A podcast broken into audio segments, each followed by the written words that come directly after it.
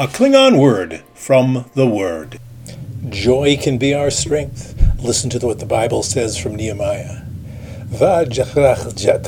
Dach chach chach lichwe shop the roar jet plut the sweet jet nech portions dach rach vad iv par rach prepared vad vam jaj rach le dach maj jocha yemev tak grieved